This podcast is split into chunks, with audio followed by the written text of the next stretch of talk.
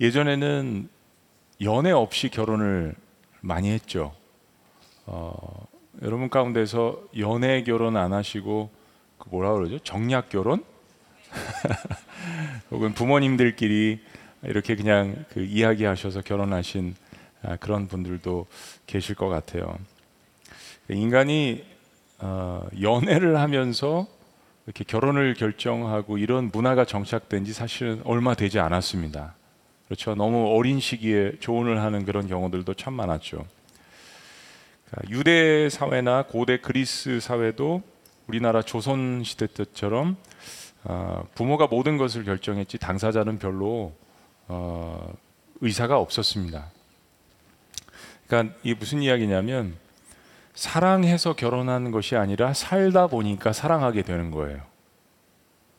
참 지금 시대는 우리가 사랑을 해서 결혼을 하는 것으로 우리가 이렇게 당연하게 알고 있지만 그냥 세팅에 의해서 또 부모의 결정에 의해서 이렇게 해서 결혼을 해서 살다 보니까는 사랑하게 되었다. 이게 사실은 인류 역사 속에 굉장히 오랫동안 문화로서 흘러왔었습니다.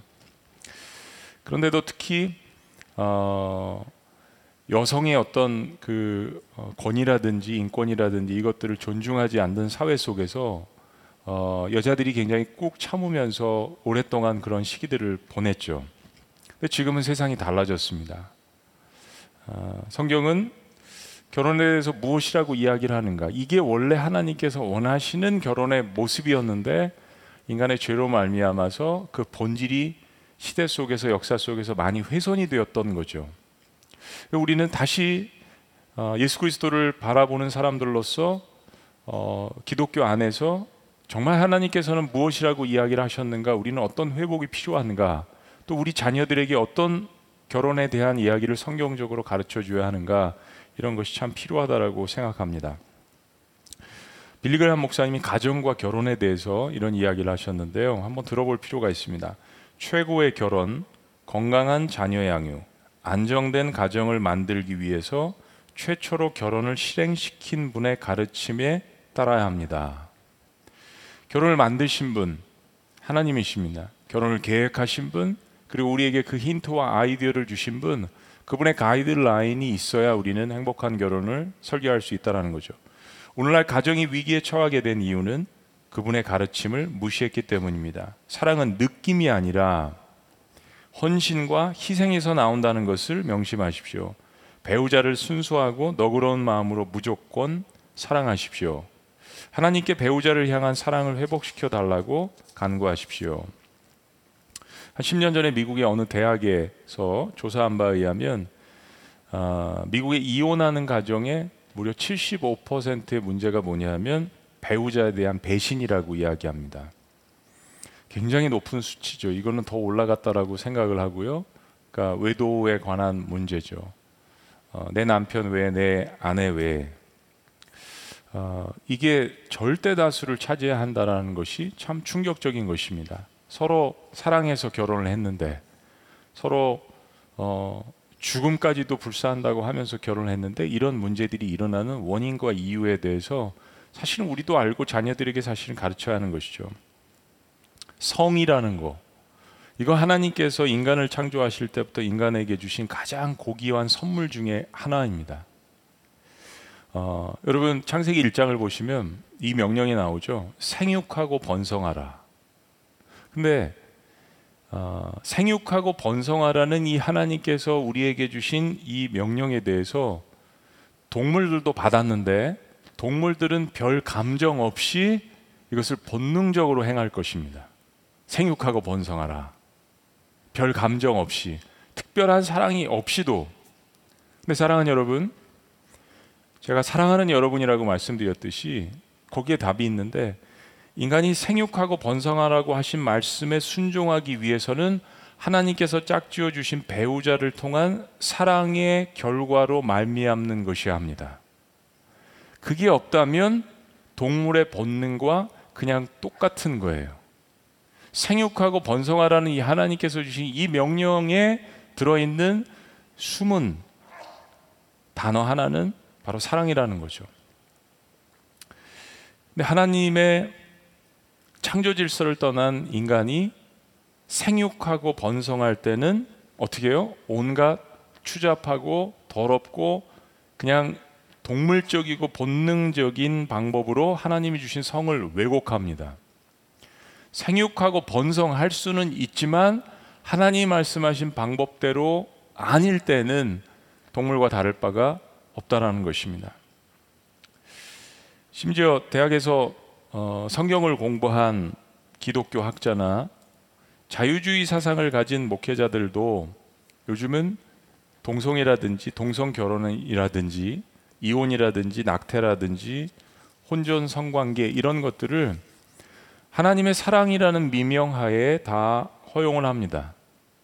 근데 지금은 어느 뒤에서 간신히 이것을 허용을 하는 상태가 아니라 그 자체를 축복하고 자랑을 합니다. 이게 성경에서 이야기하는 하나님의 말씀을 가르친다고 하면서도 그 안에서 왜곡이 되는 뭐 세상은 둘째 치고요. 세상은 성경을 모르니까요. 하나님을 모르는데 어떻게 할 수 있겠어요. 그렇죠? 때로는 하나님을 모르지만 그래 결혼은 남자와 여자가 하는 것이고 하나님께서는 하나님을 모른다고 하더라도 가정에서는 서로 사랑이 있어야지.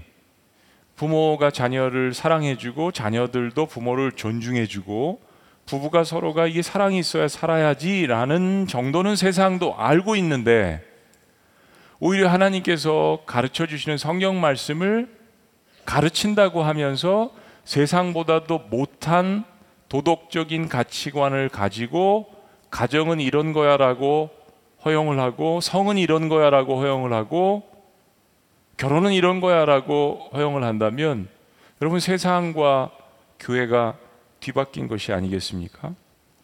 그걸 간신히 허용하는 정도가 아니라 이것을 막 자랑을 하고 이게 정상인 거야.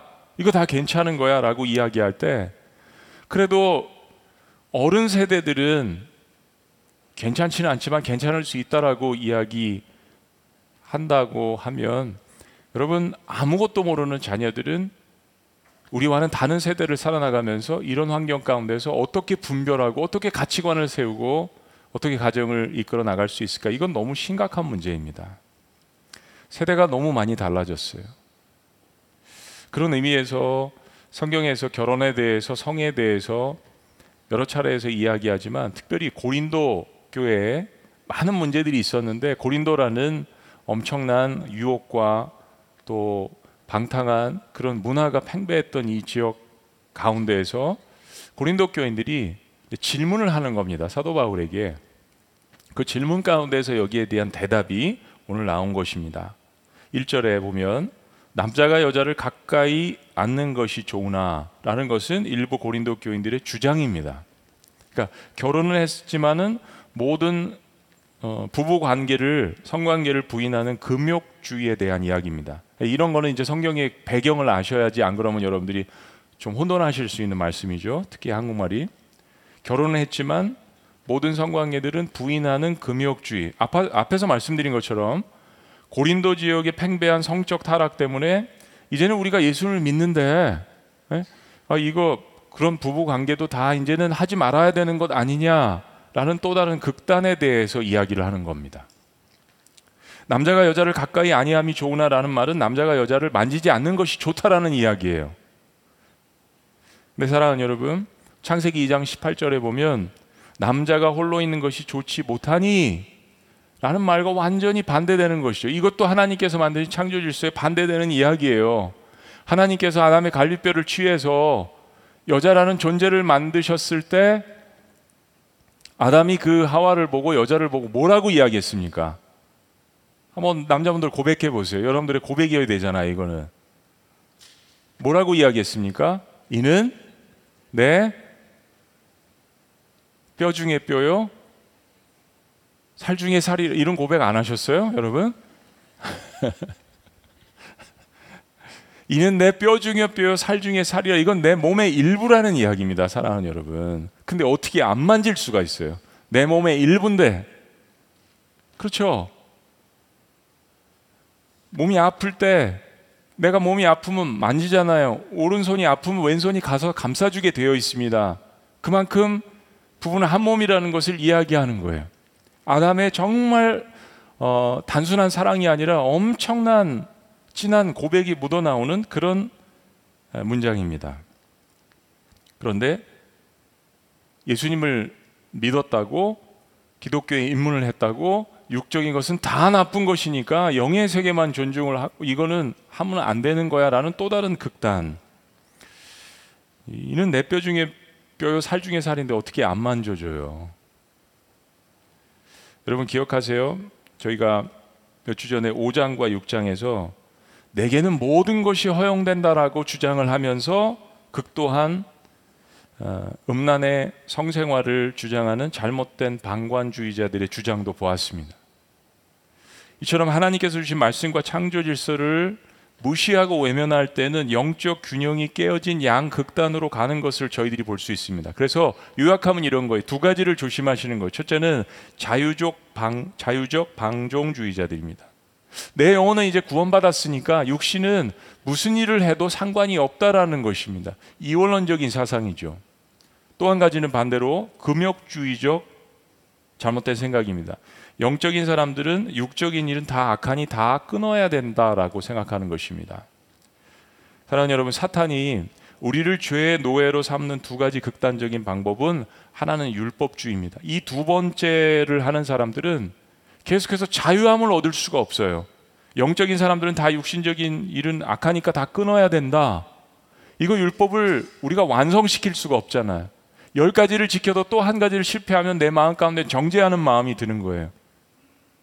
첫 번째는 방종하는 가운데 또 방종을 하면서도 마음 가운데 그러한 죄책감이 들 수도 있고요. 사탄은 이 두 극단에 우리를 거하게 합니다. 이 두 가지는 우리의 균형 잡힌 영적 생활을 무너뜨리는 사탄의 계략입니다. 이게 끊임없이 구약도 그렇고 신약도 그렇고 특별히 초대교회 들어온 성도들에게 이 두 가지를 통해서 사탄은 계속해서 공략을 했습니다. 이게 우리 청소년들에도 있어요. 특히 청년들에게도 있습니다. 교회에서 자란 청년들은 이 두 번째 금욕주의 쪽으로 가는 확률이 굉장히 많고요. 오늘 이 말씀을 들으면서 어, 아픔이 있는 분들도 있을 것입니다. 근데 만약에 여러분에게 아픔이 있더라도 회피하면 안 됩니다. 유혹은 피해서 도망해야 하지만 아픔과 상처는 치료하시는 하나님 앞에 드러내야 합니다. 고린도서 7장에는 그 이후에 여러 가지 말씀들에 대해서 이야기를 합니다. 이혼에 관해서도 이야기를 하시고요. 믿지 않는 자와 결혼했을 때 그 이후에 일어나는 일들에 대해서도 이야기하고요. 우리의 일상생활에 정말 밀접한 이야기들을 합니다. 우리가 외면해서 그렇지, 우리가 듣기 싫어서 그렇지, 하나님께서는 우리의 가정에게 실제적인 일에 대해서 특별히 다음 세대들 이제 어떻게 가정을 이끌어 나가야 될까 생각하는 세대들에게 분명하게 하나님께서 주시는 권고의 말씀들이 있습니다. 유혹은 피해 도망하지만 아픔과 상처는 그것을 치료하시는 하나님 앞에 내어놓는 것이 지혜로운 것입니다. 몸이 아픈데 의사에게 감추는 사람은 절대 병을 치료할 수가 없죠. 때문에 회개하는 마음으로 오늘 이 말씀들을 받을 때 놀랍게 치료하시는 성령의 역사가 있기를 주의 이름으로 축원합니다. 그리고 그런 죄와 방황이 나에 대해서는 끊겨서 자녀들에게는 하나님의 놀라운 축복이 임할 수 있도록 기도하는 거 이거 부모들이 둥지를 마련해 주는 일입니다. 하나님께서 우리의 가정에 원하시는 것은 거룩이죠. 우리 인간이 잘못 생각하는 것은 먼저 기쁨과 행복을 추구합니다. 여러분 세상에 있는 사람들에게 다 물어보세요. 가정의 목적이 뭡니까? 이야기하면 모든 사람들이 답변하기를 행복이라고 이야기합니다. 근데 그 행복을 얻기 위해서 그 행복을 아내에게 남편에게 자녀들에게 주기 위해서 어떤 과정을 거쳐야 되는지는 생각하지 않는 것이죠. 하나님께서는 가정을 통하여서 거룩을 추구하라고 말씀해 주셨습니다. 그 거룩을 추구할 때 하나님께서 주시는 선물이 바로 행복이고 기쁨이고 은혜고 용서고 평안이라고 말씀해 주시는 것입니다. 자, 이제 하나님께서 사도 바울을 통해서 우리가 어떻게 결혼 생활을 해야 할지에 대해서 조금 더 조목조목 말씀하십니다. 우리 2절 말씀 다 같이 한번 읽어 보시죠. 2절 다 같이 시작. 음행을 피하기 위하여 남자마다 자기 아내를 두고 여자마다 자기 남편을 두라. 음행의 죄를 피하기 위한 것이 결혼 생활의 유일한 목적이라고 이야기하는 것은 아닙니다. 이거 어, 고린도 지역에 있는 그 상황들을 당시 상황들을 좀 이해하셔야 됩니다. 근데 결혼 생활이 그러한 유혹으로부터 우리를 보호해 주는 하나님의 귀한 선물이라고 이야기를 하는 것이죠. 성은 하나님이 주신 너무나도 고귀한 선물이라는 것을 우리는 교회 안에서도 여러 차례에 걸쳐서 이야기하고 자녀들에게도 가르쳐야 합니다. 세상은 다 이야기하고 있어요. 성의 자유 다 오픈하고 심지어 아이들 교과서에서까지 그렇죠? 초등학교 때부터 뭐 미국은 서구 사회는 이미 오래 전부터 그랬는데 아마 부모님들 그거 보시면 놀라실 거예요.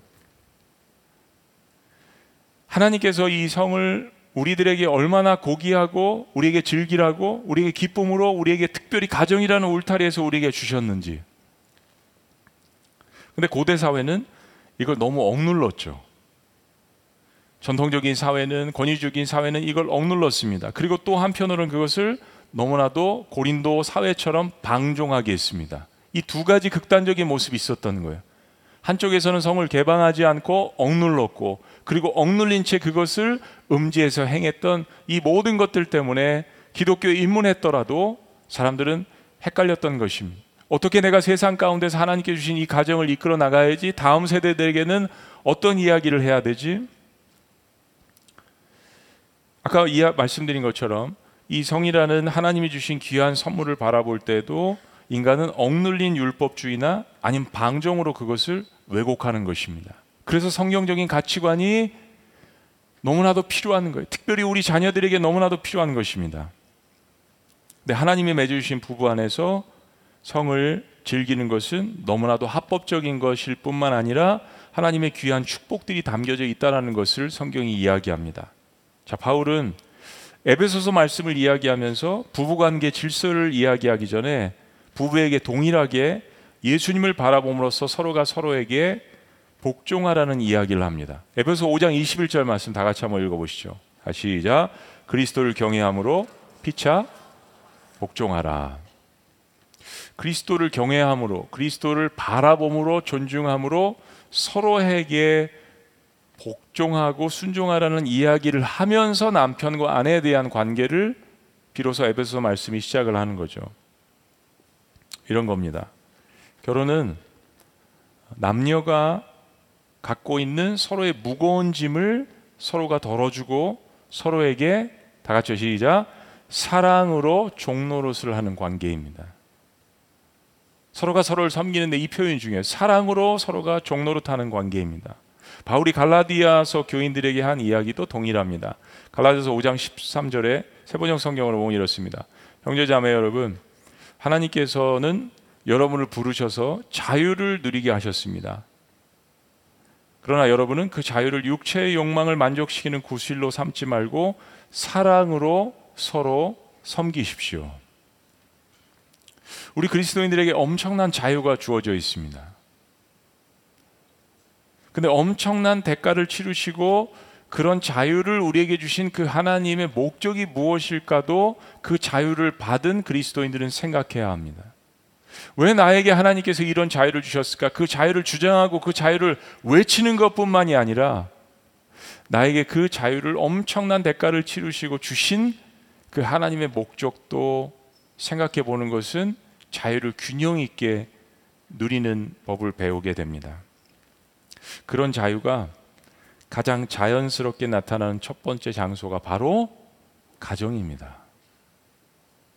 여러분 그거 생각해 보셨어요? 하나님께서 나에게 자유라는 엄청난 선물을 대가를 치르고 주셨는데 그것을 가장 자유스럽게 그리고 가장 자연스럽게 행하고 누리는 장소가 가정이라는 것입니다. 그런데 가정에서 그 자유가 행해지지 않을 때 서로가 율법적으로 대할 때 어디 가서 그 자유를 누리려고 합니까? 세상에서 누리려고 하는 것이죠. 우리 자녀들이 그걸 겪을 수 있습니다. 가정에서 그 자유를 누려야 하는데 누리지 못할 때 자녀들은 세상에서 방황하는 거예요. 남편이 그 자유를 가정에서 누리지 못할 때 밖에 나가서 누리는 거죠. 아내가 그 자유를 가정에서 누리지 못할 때 밖에 나가서 찾는 것이죠. 동시에 특별히 부부 관계는 말씀드린 것처럼 사랑으로 서로 종노릇하라는 계명이 가장 적나라하게 이루어지는 장소입니다. 그러니까 이거 뭐예요? 자유와 책임이 동시에 수용돼 수행되어야 하는 이 장소가 가정이라는 이야기입니다. 그러면 이 자유와 책임이라는 것을 동시에 수행하기 위해서 가장 필요한 요소가 무엇일까요? 사랑하는 여러분, 친구 관계도 그러면 안 되지만 부부라는 거 무천인데 돈을 꾸었기 때문에 그것을 갚는 의무적인 채무적인 관계라면 결혼 생활이 얼마나 피곤하겠습니까? 계약 결혼. 부모와 자녀 간의 관계도 그렇게 대하면 서로가 본전 생각이 날 때는 다툼이 일어날 겁니다. 내가 우리 부모님에게 얼마만큼 했는데, 내가 우리 자식들에게 얼마만큼 했는데, 그런 것이 아니어야 하죠. 우리의 관계가 그런 것이 아니어야죠. 어떤 자유함을 얻었고 어떤 사랑을 받았는데 특별히 그리스도인들은요. 바로 서로가 사랑 때문에 자신의 것을 주장하지 않고 상대방을 기쁘게 해주기 위해서 부부관계를 하라는 말씀입니다. 그럴 때 서로가 섬기는 기쁨이 충만하다라고 말씀하십니다. 남자는 자신의 욕심과 만족을 만족만을 위해서가 아니라 여자도 자신의 만족과 욕심만을 위해서가 아니라 만약에 그렇게 한다면 부부관계에 반드시 문제가 생기죠. 이 육신의 문제는 영과 마음의 문제와도 밀접한 관련이 있습니다. 그래서 일상생활에서 부부의 문제가 서로의 생각만 주장하는 부부는 육체의 관계에도 문제가 생길 수밖에 없는 것입니다. 그래서 크리스찬 결혼 카운셀링이 필요한 것입니다. 말씀을 통해서 배우는 것이 중요합니다. 왜냐하면 우리는 결혼에 대해서 제대로 배운 적이 없습니다. 내일도 제가 결혼식을 하지만 늘 그 결혼식 주례할 때 하는 이야기예요. 한 번도 남자가 되는 법을 제대로 배운 적이 없어요. 한 번도 여자가 되는 것을 제대로 배워본 적이 없습니다. 어깨 너머로 부모님으로부터 조금씩 배운 거죠. 근데 그 부모님이 건강하면 그래도 좀 낫지만 건강하지 않으면 잘못된 걸 배운 거잖아요. 그리고 그렇게 사랑하고 존중할 부모님 역시 완벽하시지 않습니다. 그래서 우리는 그리스도를 바라봄으로 그리스도를 존중함으로 완벽한 모델을 하나님을 바라보고 아들 예수 그리스도를 바라봄으로 말미암아서 그 주님 바라보고 서로가 서로에게 순종하고 복종하라고 말씀하시는 것입니다. 우리에게 완벽한 순종의 모델, 사랑의 모델을 제시해 주셨기 때문에요. 서로가 서로를 그걸 바라보며 실망할 수밖에 없는 거잖아요. 이어지는 다음 구절은 이렇게 권면합니다. 자, 3절 말씀 다 같이요. 시작. 남편은 그 아내에 대한 의무를 다하고 아내도 그 남편에게 그렇게 할지라. 직역을 한다면 남편은 아내에게 빚을 갚고 아내도 남편에게 마찬가지로 하라는 이야기입니다. 이 의무가 빚을 갚으라는 이야기인데 그 의미는 아니죠. 이게 세상의 딱딱한 의무가 아니라 서로에게 사랑의 빛을 진 마음으로 서로를 채우라는 이야기입니다. 한번 따라해 보시죠. 사랑의 빛.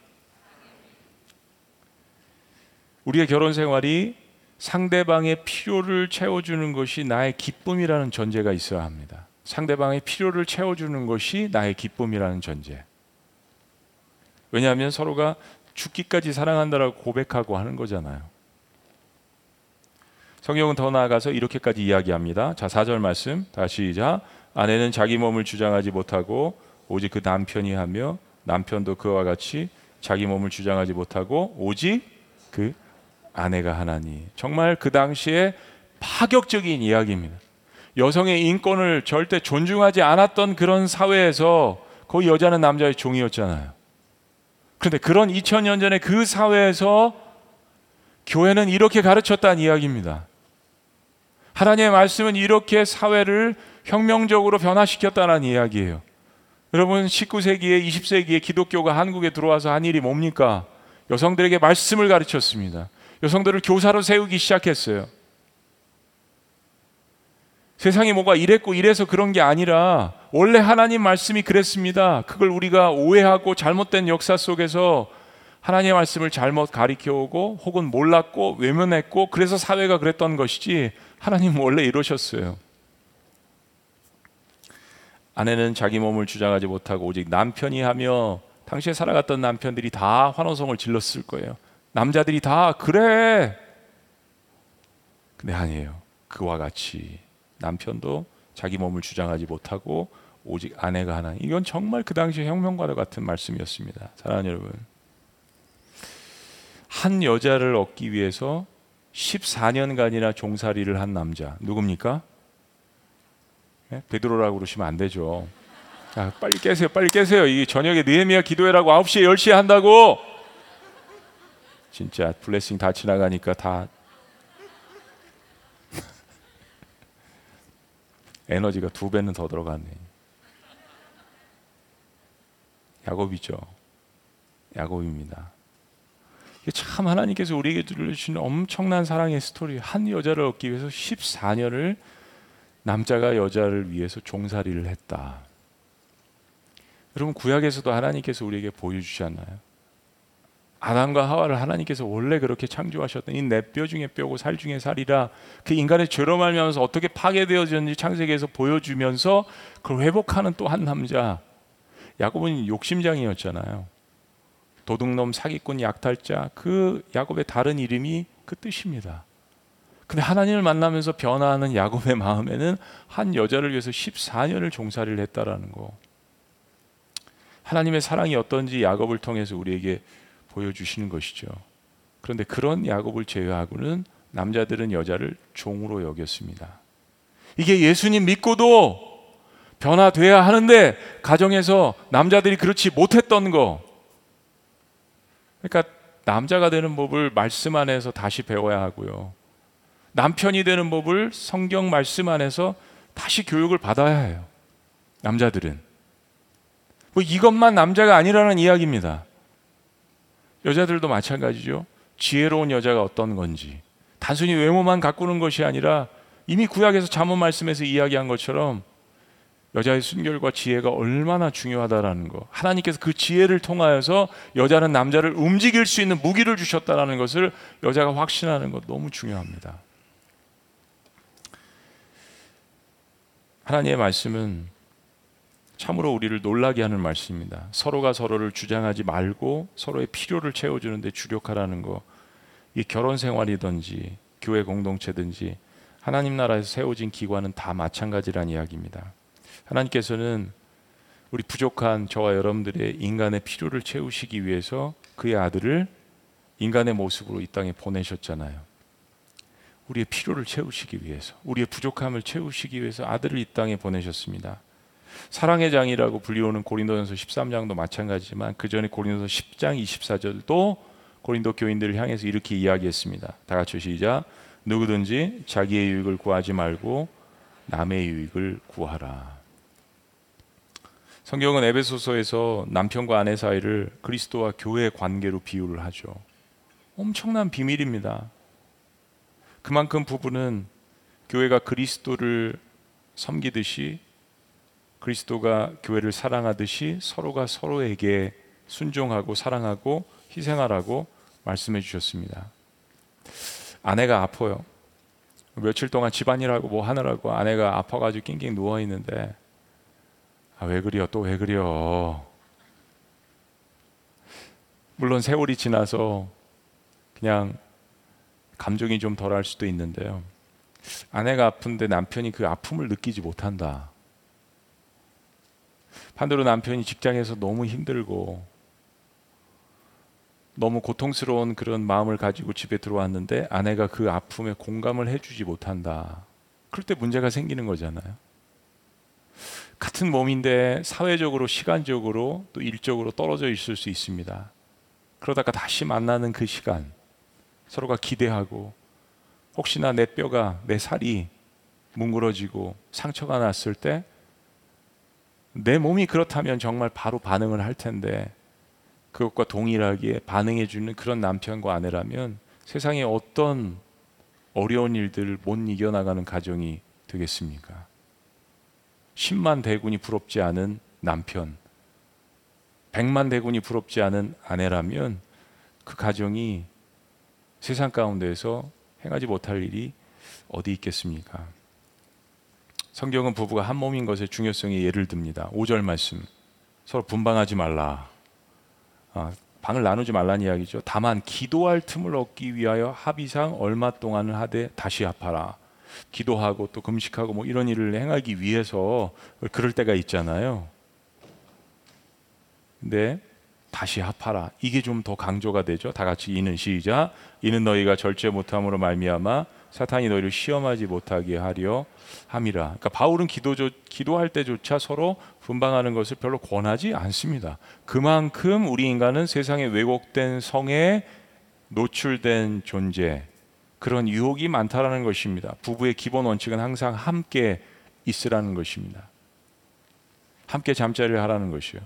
그래서 바울은 합의상 잠자를 피하는 것도 권면이지 명령은 아니라고 이야기합니다. 보세요. 성경 말씀에 6절 다 같이 시작. 그러나 내가 이 말을 하면 허락이요 명령은 아니니라. 조금 여러분들이 잘못 알고 있었던 거 있으신 거죠? 그렇죠. 네.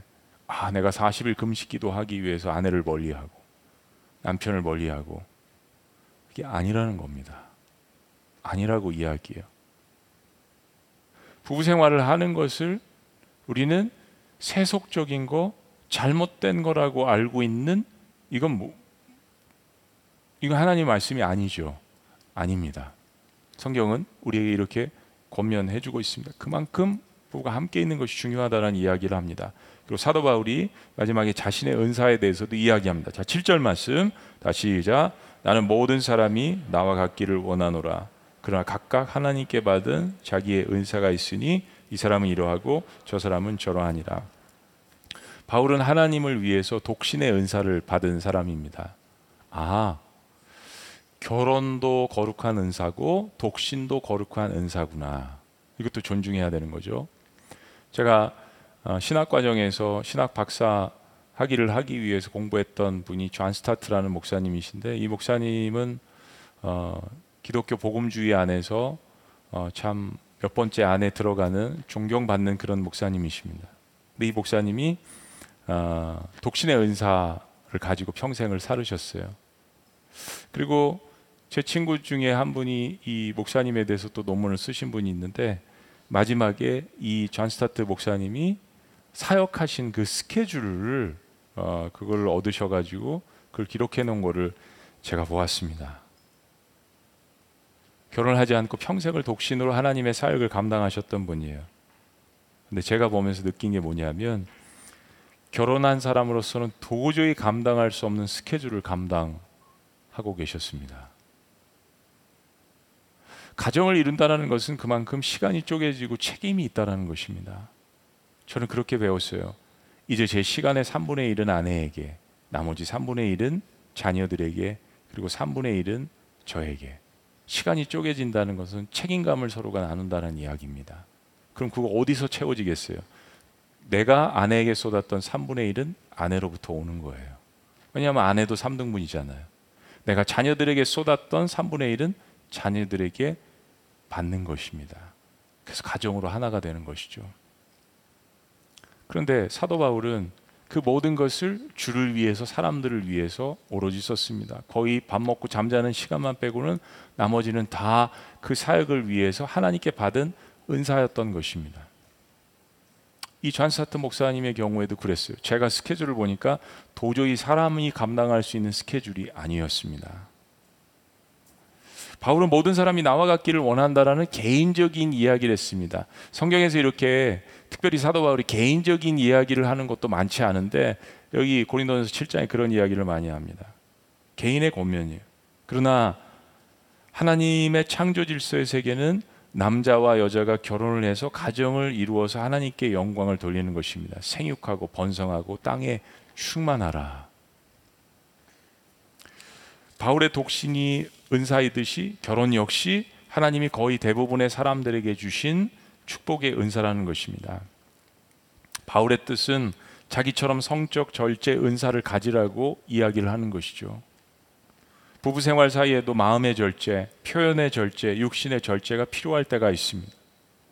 특히 우리가 각자 세상에 나가 살 때 우리는 모압과 암몬 족속들의 아름다움을 보고 유혹에 거할 때가 있습니다. 그때 하나님의 사람들로서 말씀 가운데서 절제해야 되는 것이죠. 남자나 여자가 우리의 육신의 눈으로 볼 때 서로를 볼 때 아름다움과 매력이 느껴지는 때가 있습니까 없습니까?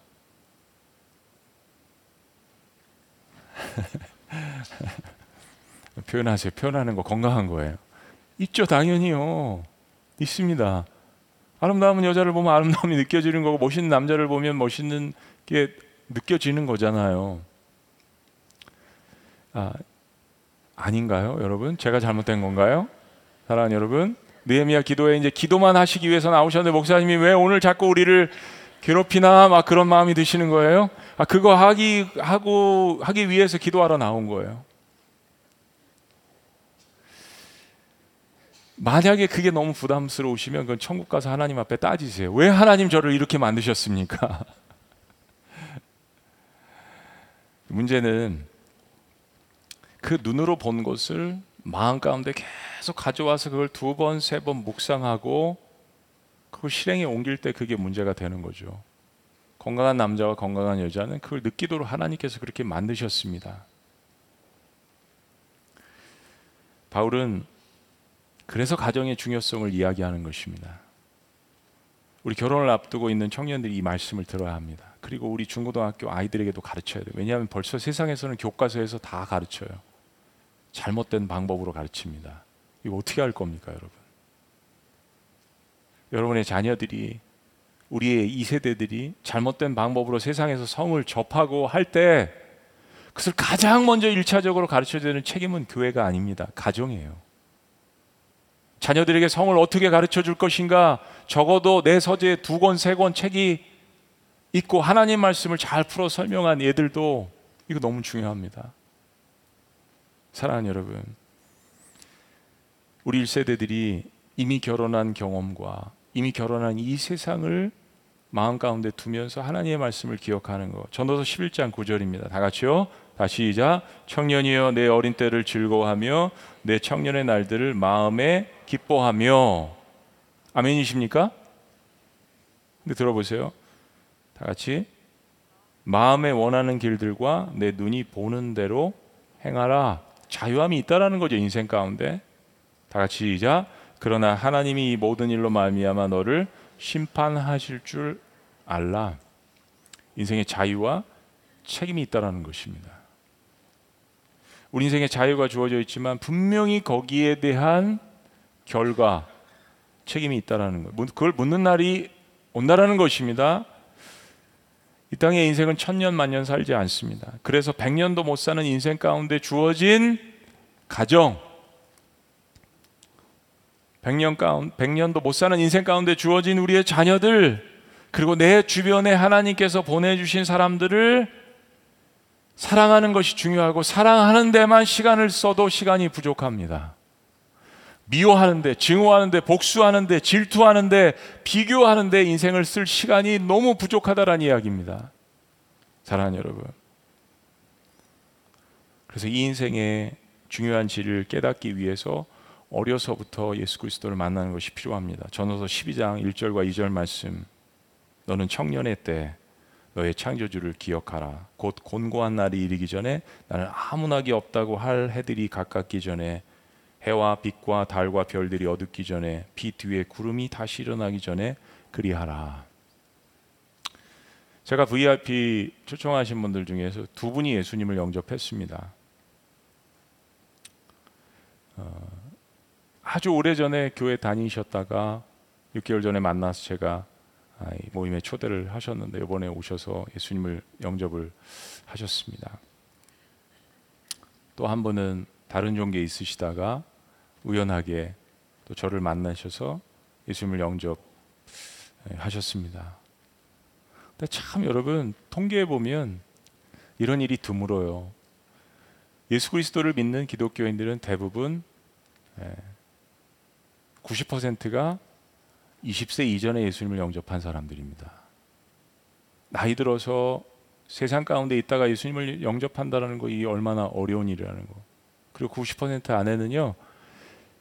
초등학교, 중학교, 고등학교 때 미취학 때 교회를 다녔다가 세상에 갔던 사람들은 다시 들어올 확률이 50%가 넘습니다. 굉장히 많은 사람들이 다시 돌아오는 거예요. 인생의 어려움을 겪을 때, 가정의 어려움을 겪을 때, 자녀들로 인해서 어려움을 겪을 때 뭘 붙들어야 되는데 그때 신앙이 생각나는 거죠. 초등학교 때 불렀던 찬양, 들었던 말씀, 성탄절에 한번 교회 가볼까? 부활절에 한번 교회 가볼까? 세상 유혹에 관한 이야기, 세상 실패에 관한 이야기, 고통에 관한 이야기, 아픔에 관한 이야기, 이거 어디서 여러분들이 진지하게 하실 겁니까? 가정 아니겠습니까? 가정에 그만큼 자유가 있다라고 우리는 배우고 이야기를 들었습니다. 우리의 자녀들이 이걸 어디서 이야기를 해야 될까요? 성에 관한 이야기, 육신의 정욕에 관한 이야기, 유혹, 실패, 성공, 이것을 함께 나눌 수 있는 가정 공동체, 그리고 그 가정을 든든히 세워줄 수 있는 목장 공동체, 교회 공동체, 하나님께서 우리에게 그것을 주신 것은요 엄청난 축복입니다. 어떤 가정이든지 위기에 처합니다. 어떤 가정이든지 고난에 처합니다.